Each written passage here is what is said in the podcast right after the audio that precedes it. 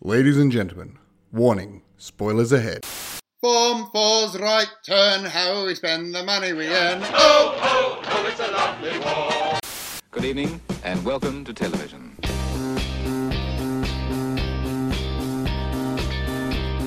G'day! Hello, Hello! Hey. Hey! G'day, I'm Philip Hunting. and I'm uh, Wayne Stellini, and welcome to Fred Watch, where we view and review films, everything from the mainstream to the obscure. Wayne, Yes. what have you been watching since Since our last podcast, our last podcast? yeah, so I've actually revisited the Planet of the Apes films. Ah, very nice. I'm talking original franchise. Ooh. Yeah, so the ones from the 70s. There's five of those bad boys. Entertaining, popcorn fun. Very nice. Yeah. Very nice. Yeah, how about yourself, indeed. Philip? Um, to be honest, I haven't been watching a lot. You're a I've, bad I've been a very cinephile. bad cinephile. Yeah. Yeah, I've not watched anything of interest. Well, that's okay. I've seen five films for both of us then. Yes, there you Yes, go. There you okay. go. and speaking of films, what's today's film? Today we are reviewing the musical spectacular Oh What a Lovely War. Tell us about it, Janet. The film is based on the 1963 stage musical Oh What a Lovely War by Joan Littlewood. It is the war to end all wars. Well, not quite. For with the ricochet of one bullet, the entire course of human history was changed forever. Directed by Academy Award winner Richard Attenborough, Oh What a Lovely War combines surrealism with factual events. It documents and juxtaposes humour with tragedy to bring you the First World War like it's never been seen before. Well, Philip, I can see why you enjoyed Oh What a Lovely War and why you recommended it to me, especially when bringing to attention the surrealism of it. Mm. And the surrealism element of the film unsettled me a little bit Mhm. at first. We begin the film in this, I want to say purgatory Yeah. type landscape, but it is painted white, Yep. quite heavenly so, I Mhm. suppose, and stripped quite bare with a few fancy light fittings. And I think this is a bit of an homage, a tribute to the original stage production Yep. that it is based on. It feels like you're watching a theatrical piece at the beginning, which by no means is a bad thing. A different medium, but Mm. I think it's interesting to see stage production in a film, especially one that's quite as large scale as this. So I wasn't too sure how I would find myself fitting into this film as an audience member and adjusting to it. And admittedly, the sequences in the carnival, World War One carnival, Yep. and then flashing to real battlefield, Yep. they put me off sometimes. Okay, yep. But I did discover a warmth to it. Yeah. I found that it was obviously intentional.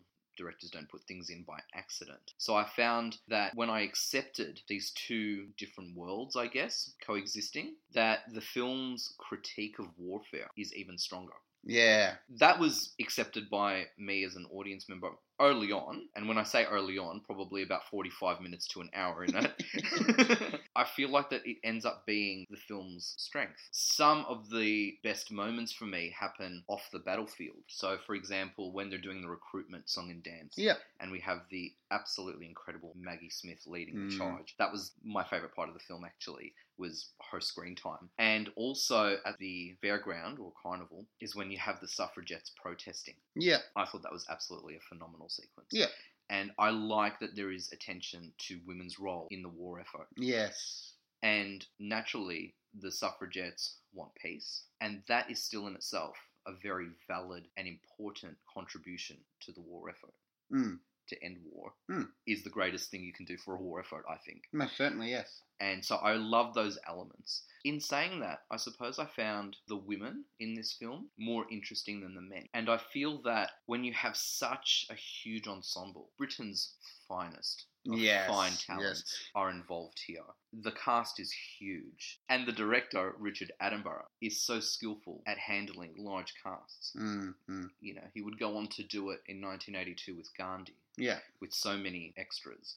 And he is a master storyteller, and we Mm. can see this here. One of the things I think you always risk, though, with an ensemble is that you can't really attach yourself to a particular character, to a particular Yeah. protagonist or hero. So I didn't find myself being attached Yep. to any of the particular heroes Mhm. or soldiers. Mhm. On the battlefield, I got closer to these characters, really cared for them. Mm. And there was that beautiful symbolism of the red poppies Yeah. and Yeah. you know, which is heartbreaking when you see a red poppy being given to one of these characters. But it was sometimes hard to connect with such a large ensemble. I do feel though that there were moments where you could really warm up to the spirit of these characters. Yes, yes. And besides Maggie Smith's performance and the suffragettes' protest, my other favourite moment was on the battlefield on Christmas morning when we've got Yes. you know the Allied forces talking to the German, and I know that that's a real thing that happened Mm, mm. and that was absolutely beautiful to see.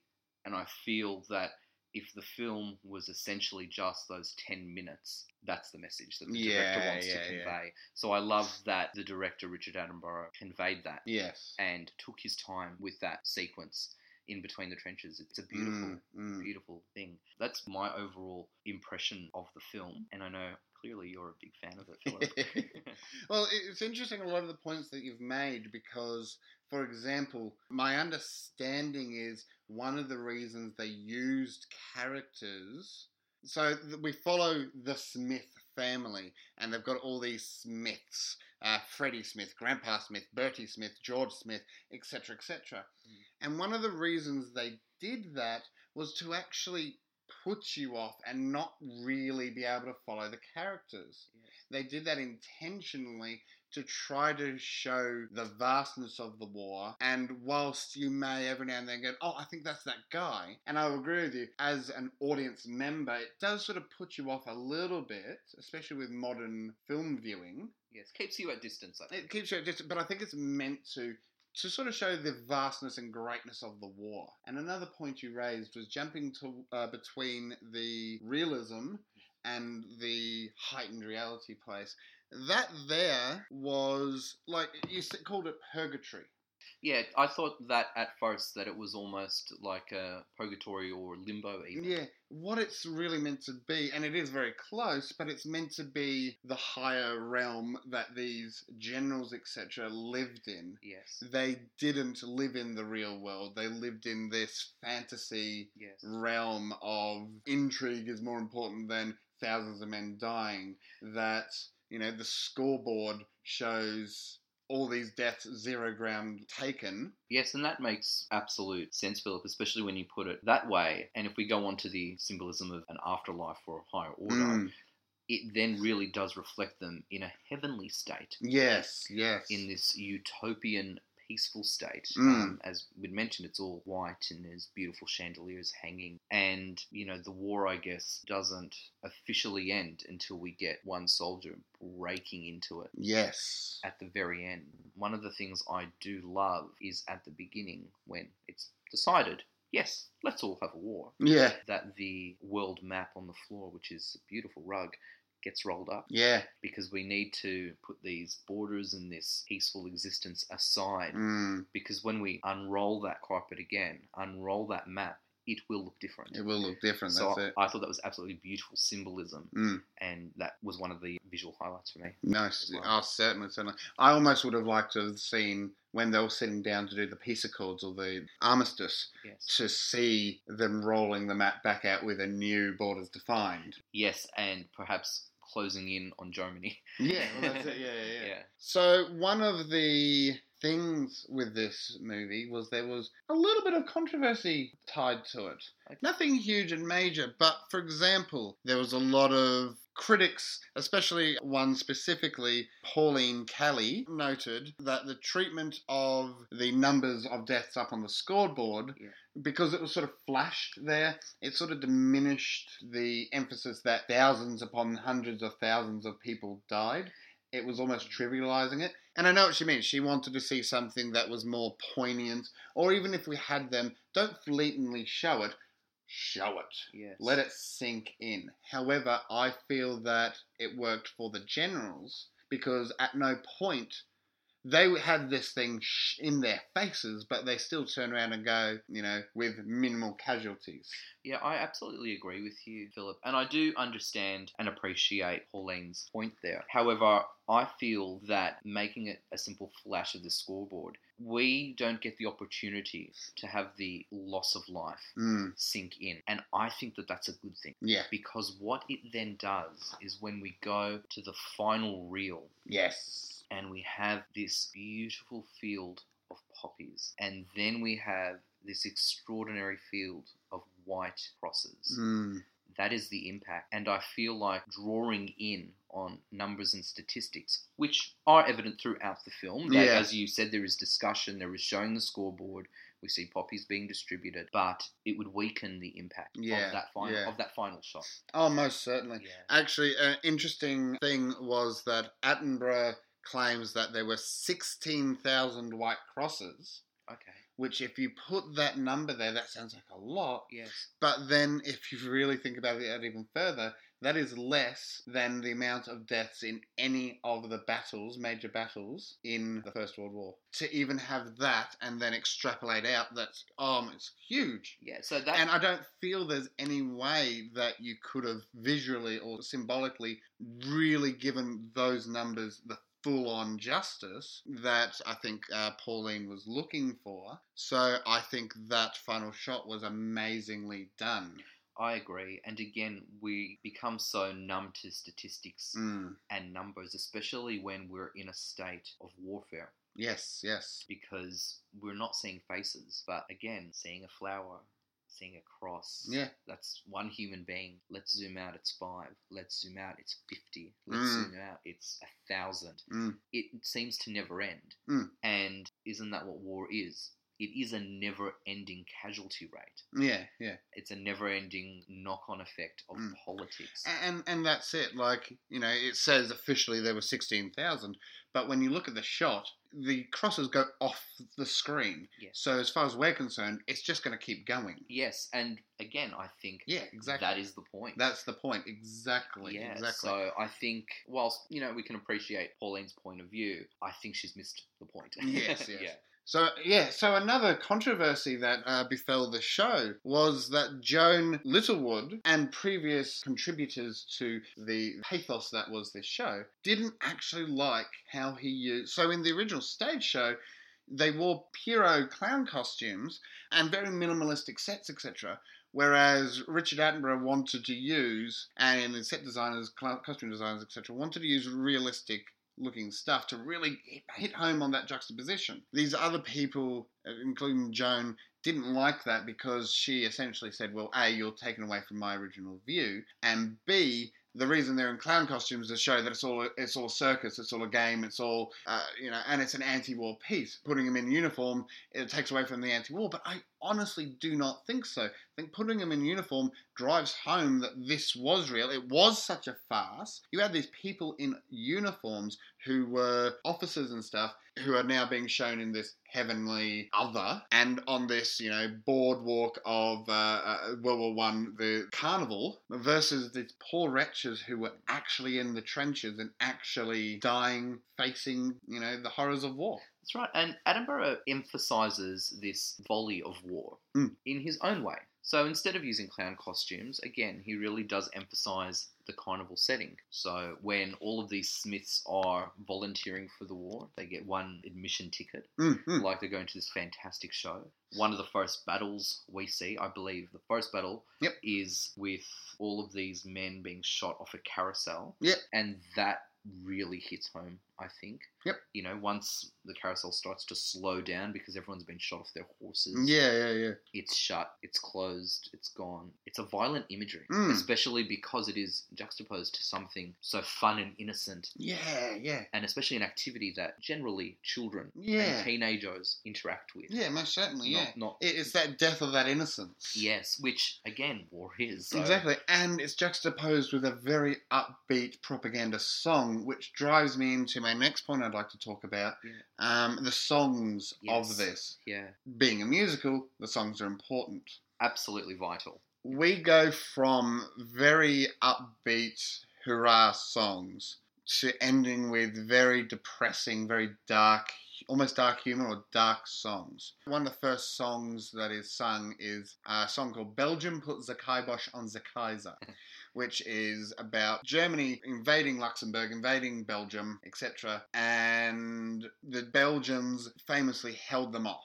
Now, not in that first battle that we see, but then they rallied and then held the German army off long enough for Britain to mobilise, for France to mobilise, to everyone to get up there, because no one expected them to go through neutral Belgium. Yeah. They thought they'd uh, play fair to the rules of war. That's what this song plays, and it's really uplifting. You know, Belgium put the kibosh on the car, and ra da da da da.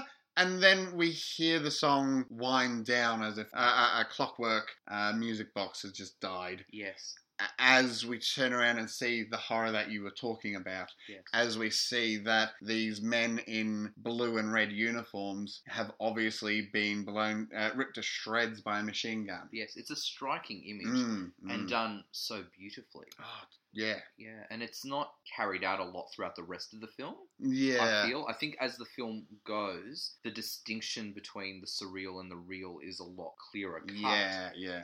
But again, I feel like as an audience member who didn't know anything about this movie to begin with, Yeah, yeah. or the musical or any of the songs, so really came with fresh open eyes. I think the way that the surreal and the real work together Yep. or against each other, if you will, at the beginning of the film allows you to settle in to that clearer distinction Yeah, as we go on. most certainly. Yeah.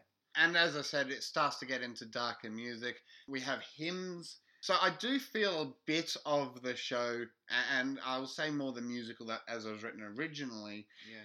plays a little bit into the mistake writers make of let me show you how much I know. Okay. So there's a scene with the churches and all that, with the church sermon. Oh yes, yes. and it's got all the hymns that were converted into you know the, there were the soldiers had a lot of hymns that they then sung as their own little dirty ditties yes. a famous one is when this lousy war is over is what a friend we have in jesus Yes. but they had a lot of them just there and i feel that was less of a teaching about the war or showing about the war anything like that and more of a hey look i know that all these hymns were turned into uh, dirty ditties i'm going to put them all here what do you think of me sort of thing and that's a mistake i feel a lot of historical writers can do they can try to brag and show off how much they know of a topic. And then, of course, there's the end song, which is a parody of uh, They Never Believed Us, They'll Never Believe Us, which is the song goes, We'll Never Tell Them, which sadly was a attitude a lot of soldiers had. We won't talk about the war because it was so horrific and these people will never understand. But it's not just that, they were told by their generals once they got back by the way, don't talk about it because propaganda's still going to be high. We don't want to be shown as liars. All this sort of cover up stuff. And that's quite a powerful message. Mm. in itself because you're right, we've spent all this time throughout the film being exposed to propaganda. Let's fight the bad guys, let's keep our land safe, protected. You're fighting for our country, and every nation involved in a war effort does this. Yeah, And we now don't want to reveal too much about what the war is really like. yeah, In fact, the public in this film, so when they're at the carnival, first get exposed to this, Mhm. feel really challenged by it. mm, And it is again, it is through the suffragettes yeah, who do it. And generally speaking, it's men who try to shut them down. yes, yes. By memory, it's only one woman who interrupts the suffragettes and I sort think of so. Yeah, protests and that's their because stand. her her boy was at the front.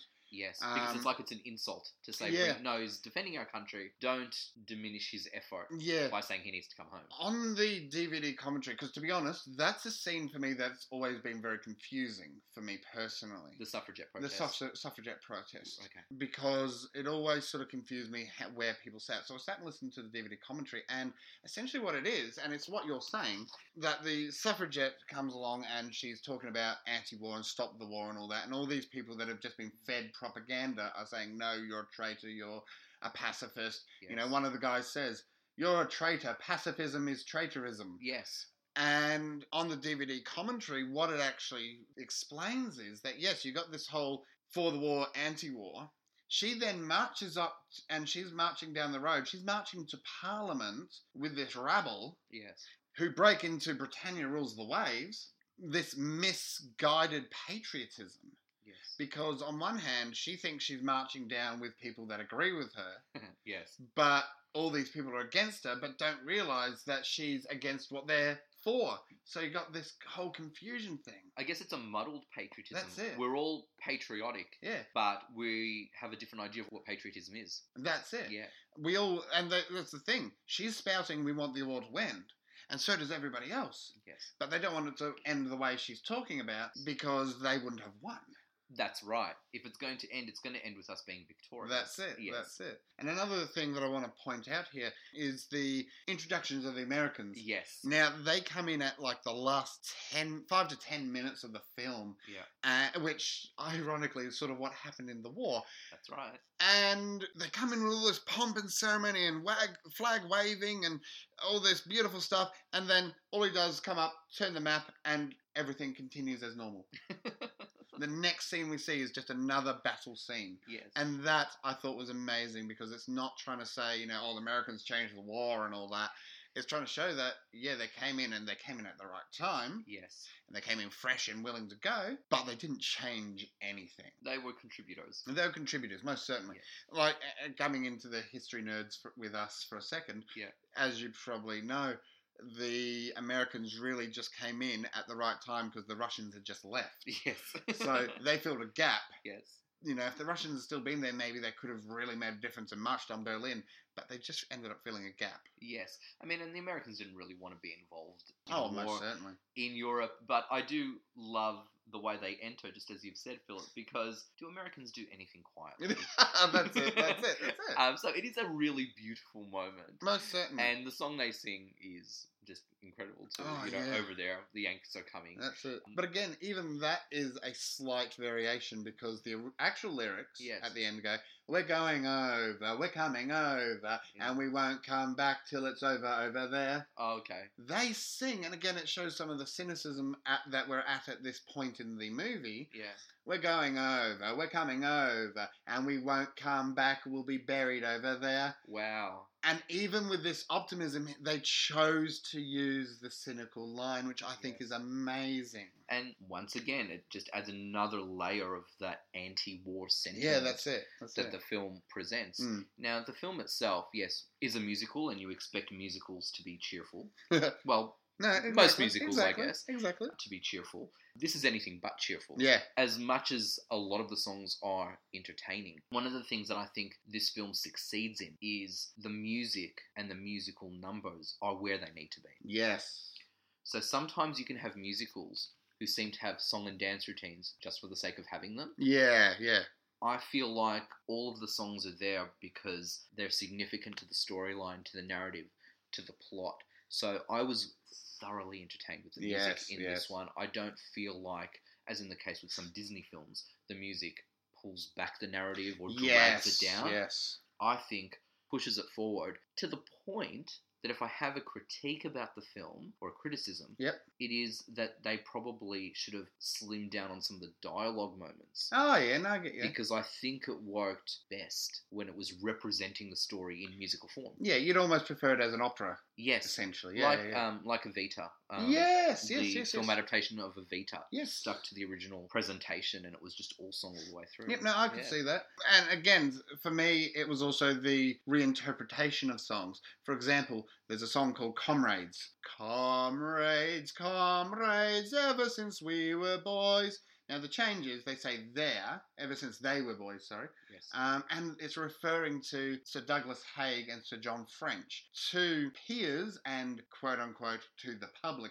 friends who hated each other's guts. And it was again this sort of cynical, uh, satirical look at these two men of power. And again, using a song that was ini- initially written for soldiers. To sing after the war, for soldiers to sing in pubs and say, We were comrades, we were, you know, we were men in arms. And here it's being used for two of the generals, you know, who are anything but. Yeah, so again, that manipulation of text Mm. to once again reiterate one of the themes, the key theme Mm, no, of certainly. the film, Most is certainly. that war is not this wonderful experience. That's it. camaraderie, yes, you need to to survive, but it's not the sort of camaraderie that I think we strive for. That's it, yeah. Now, we've mentioned a few times, and I think this is actually the elephant in the room for this movie. And it does go back to what I was talking about with controversies, but I wanted to leave it for a bit later. Okay. One of the big controversies people had when this first came out was actually its anti war rhetoric.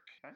Because a lot of historians say, and this will lead into my, what I want as my final point, but a lot of historians didn't like how it was an anti war piece using wartime songs, trying to pass itself off as a this is what happened in the war. Okay. So it's like that idea. It's like the the idea of the history wars, etc.